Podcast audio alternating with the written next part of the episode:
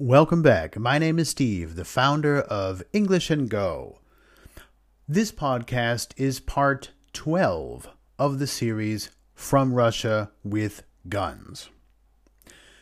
Now, I started composing this podcast several weeks ago, but I held off finishing it or publishing it for two reasons.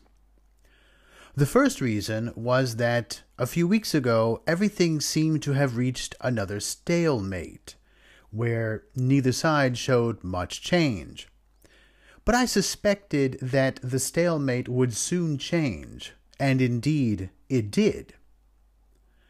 The second reason is a combination of a vacation and continuing renovation work on this building.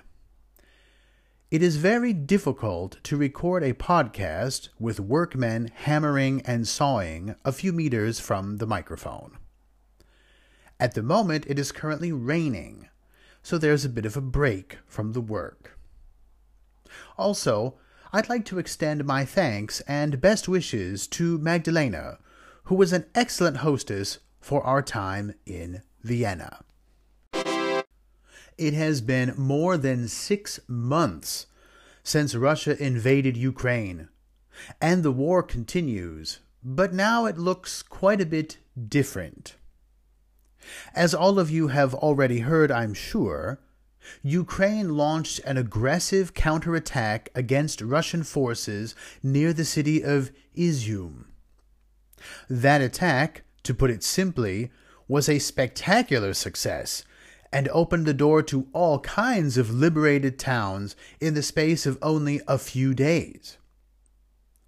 For long-time listeners, you may recall back in podcast 99, From Russia with Guns, Part 8, I discussed Izium and how Ukraine was defending it for over a month against the Russian assault.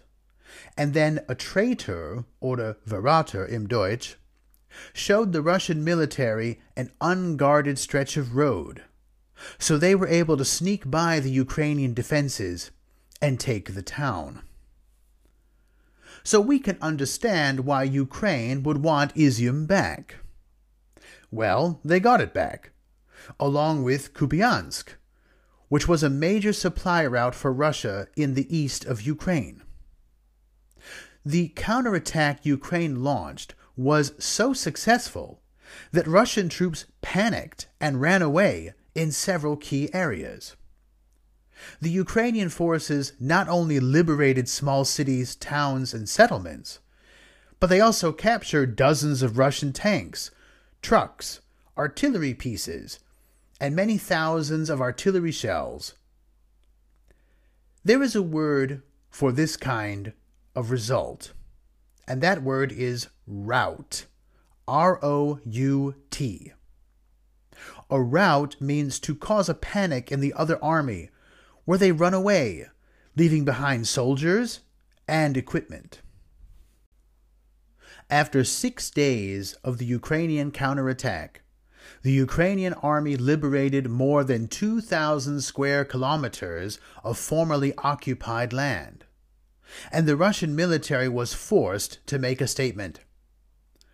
So they said something similar to what they said back in April when they were pushed out of Kiev. Russia announced that they would pull all of their troops out of the Kharkiv Oblast to once again focus on the Donbass region. So let's take a moment and recap the last six months. Russia invaded from Belarus, Weißrussland in Deutsch, to capture Kiev. After about six weeks of heavy fighting, they gave up and left. Russia invaded from Russia directly to try and capture Kharkiv city, the second largest city in Ukraine. And after more than 70 days of attacking the city, Russia was forced back and eventually gave up and pulled back to territory very close to the border. Russia, also invading from Belarus as well as Russia, tried to capture Sumy, a city in the northeast of Ukraine. and just at the same time they abandoned Kiev, they abandoned Sumy. How about Snake Island? Do you remember that one?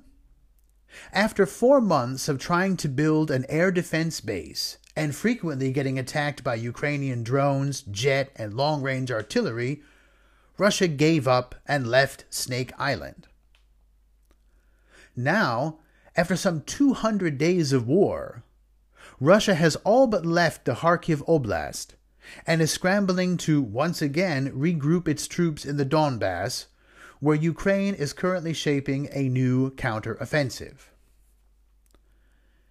In short, Russia's hold on Ukraine is shrinking. It is getting smaller. And as we can see, their troops are quick to run away when faced with a serious counter-offensive. Their push in the south around Kherson has stalled, and in fact, Ukraine is pushing back as I record this. Consider this the Ukrainian counteroffensive that began in Izium liberated more Ukrainian territory in seven days than Russia was able to capture since April. This is bad news all around for the Russian military.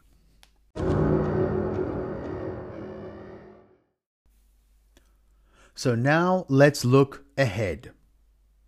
What is the situation today, and what can we expect in the coming weeks?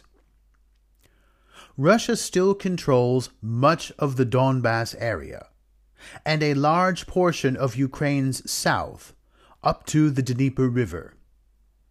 Russia still controls the ZPP nuclear power plant and the city of Kherson. But the question remains for, for how long?